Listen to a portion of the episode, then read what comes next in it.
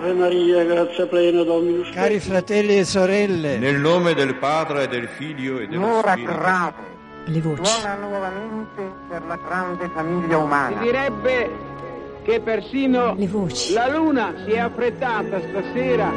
Le voci. Le voci dei papi. Dall'archivio storico della Radio Vaticana. Se mi sbaglio mi corrigerete.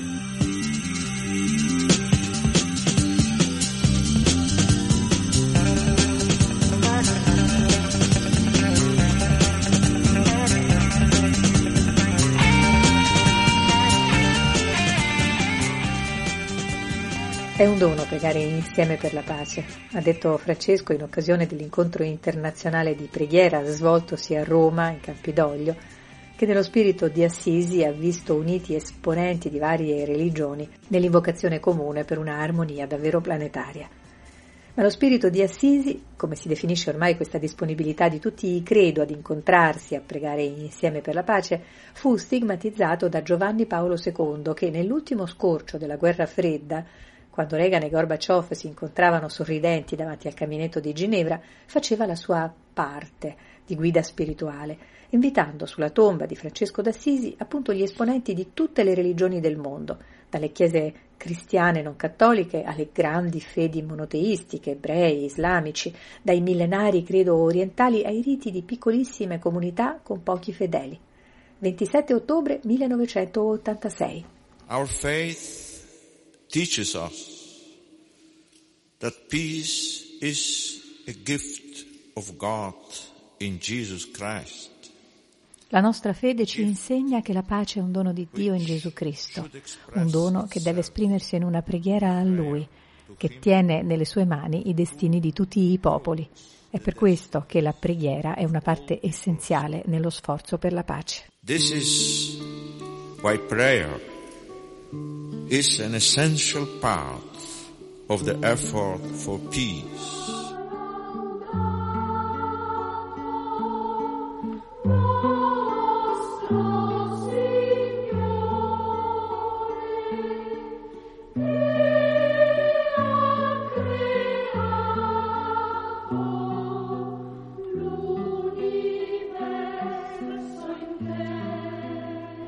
Un'altra dimensione della pace che non si accontenta dunque dei trattati o dei negoziati, ma che fa appello all'intimo di ogni uomo. Eppure in quei movimentati anni Ottanta anche le firme e gli accordi per il disarmo furono importantissimi. Ma nel magistero della Chiesa l'urgenza della pace è stata declinata da sempre su altre basi. Fu particolarmente la dura esperienza del secondo conflitto mondiale a rendere ancora più chiara l'urgenza di trovare un solido fondamento spirituale a questo impegno. Noi siamo persuasi che anche oggi, di fronte ad un nemico risoluto ad imporre in un modo o nell'altro a tutti i popoli una particolare e intollerabile forma di vita, soltanto l'unanime e forte contegno di tutti gli amanti della verità e del bene può salvare la pace e la salverà.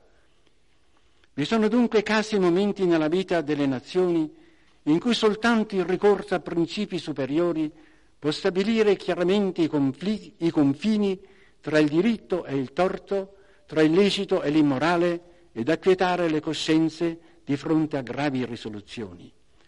È pertanto consolante che in parecchi paesi, negli odierni dibattiti, gli uomini parlino della coscienza e delle sue esigenze. Essi mostrano di non aver dimenticato che la vita sociale intanto si salva dal caos, in quanto si lascia sorreggere da norme assolute e da un fine assoluto.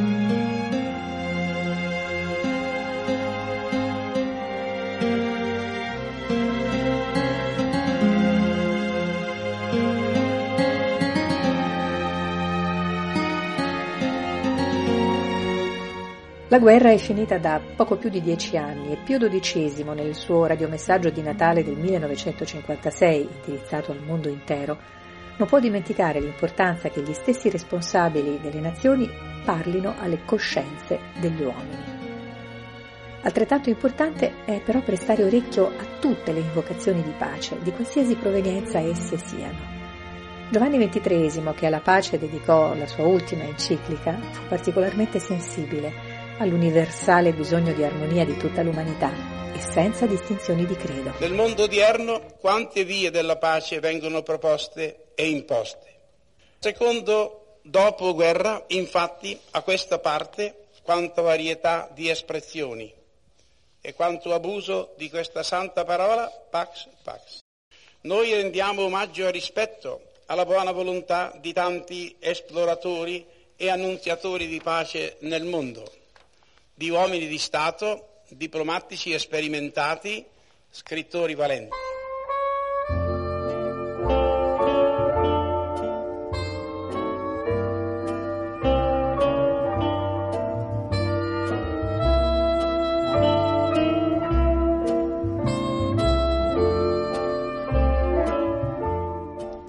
È il radiomessaggio di Natale del 1959. La pace non è solo una faccenda umana, avverte Giovanni XXIII, fatta salva la buona volontà di tutti gli uomini di buona volontà, nessuno escluso, ma quanto è nel potere degli uomini deve potersi radicare nel profondo dei loro cuori, là dove gli uomini, tutti gli uomini, si rivolgono a Dio, ciascuno al proprio. Sempre per il motivo che la pace vera è indivisibile nei suoi vari aspetti, essa non riuscirà a insediarsi sul piano sociale e internazionale se non sarà anch'essa e innanzitutto un fatto interiore.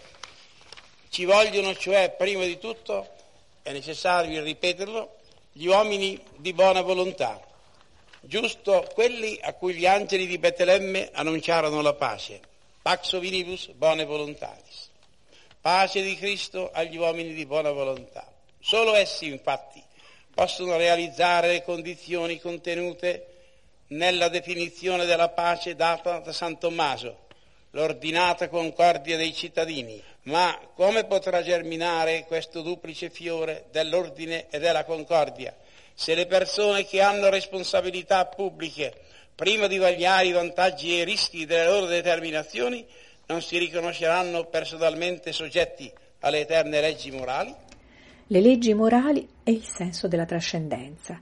Il riconoscimento di un ordine superiore che accomuna tutta l'umanità è l'ingrediente fondamentale per la concordia sul pianeta. Giovanni XXIII lo tiene sempre più presente alla firma della sua ultima enciclica, Pacem in Terris, che come tutte le encicliche non è destinata solo ai cristiani, ma in questo caso il Papa vuole espressamente ribadirlo. È il 9 aprile 1963. Sulla fronte dell'enciclica batte la luce della divina rivelazione che dà la sostanza viva del pensiero, ma le linee dottrinali scaturiscono altresì da esigenze intime della natura umana e rientrano per lo più nella sfera del diritto naturale. Ciò spiega una innovazione propria di questo documento indirizzato non solo all'Episcopato della Chiesa universale, al clero ed ai fedeli di tutto il mondo, ma anche a tutti gli uomini di buona volontà. La pace universale è un bene che interessa a tutti indistintamente. A tutti quindi abbiamo aperto l'animo nostro.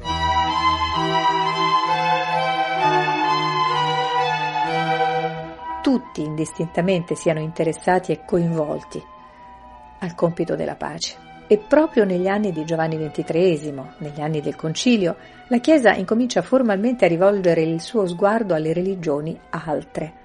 Ecco ad esempio nel 1964 l'istituzione del Segretariato per i non cristiani, di cui parla dieci anni dopo Papa Paolo VI, 6 luglio 1974. Il segretariato corrispondeva a un nostro fervido desiderio, l'incontro, il dialogo con l'immensa area dei credenti in Dio al di fuori dell'unica religione cristiana. Già nell'Epifania del 1967 Paolo VI si era espresso esplicitamente nei confronti di queste manifestazioni religiose, riprendendo anche in quella occasione lo stesso passaggio del documento conciliare Nostra Etate, dedicato proprio alle religioni non cristiane, che citerà poi nel 1974. La Chiesa cattolica nulla rigetta di quanto è vero e santo in queste religioni. Essa considera con sincero rispetto quei modi di agire e di vivere, quei precetti e quelle dottrine.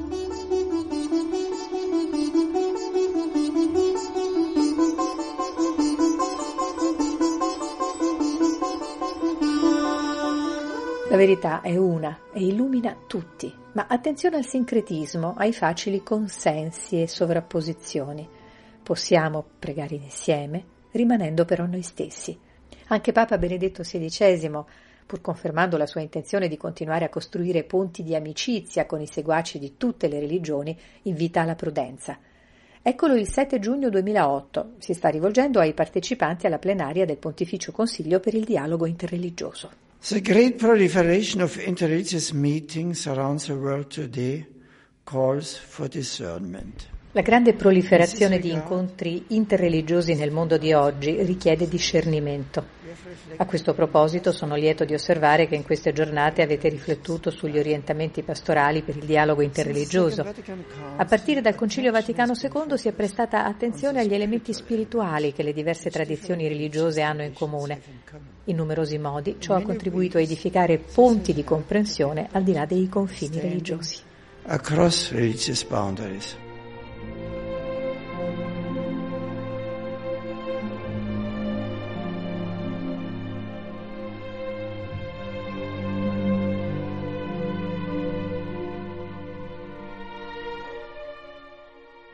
Certo, il secolo della globalizzazione non può fermare la crescita del dialogo tra fedi diverse, al contrario deve incrementarla.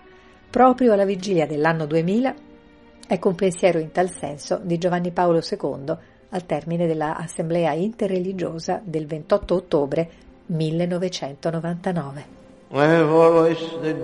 Ho sempre ritenuto che le guide religiose avessero un ruolo importante nell'alimentare quella speranza di giustizia e pace senza la quale non vi sarà nessun futuro degno dell'umanità.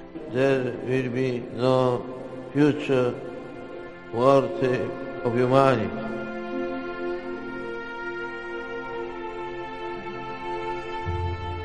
E ancora Benedetto XVI. I ask you to take the message of goodwill. Vi chiedo di portare il messaggio di buona volontà del successore di Pietro al vostro gregge cristiano e a tutti i vostri amici di altre religioni. And to all your friends of other religions.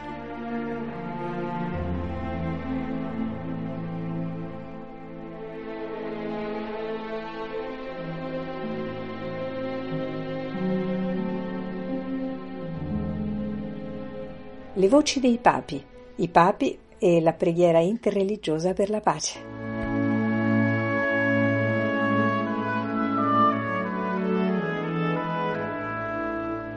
Ave Maria, grazia plena, Dominus. Cari fratelli e sorelle, Nel nome del Padre, del Figlio e dello L'ora Spirito. grave Le voci. suona nuovamente per la grande famiglia Si umana. direbbe che persino Le voci. la luna si è affrettata stasera.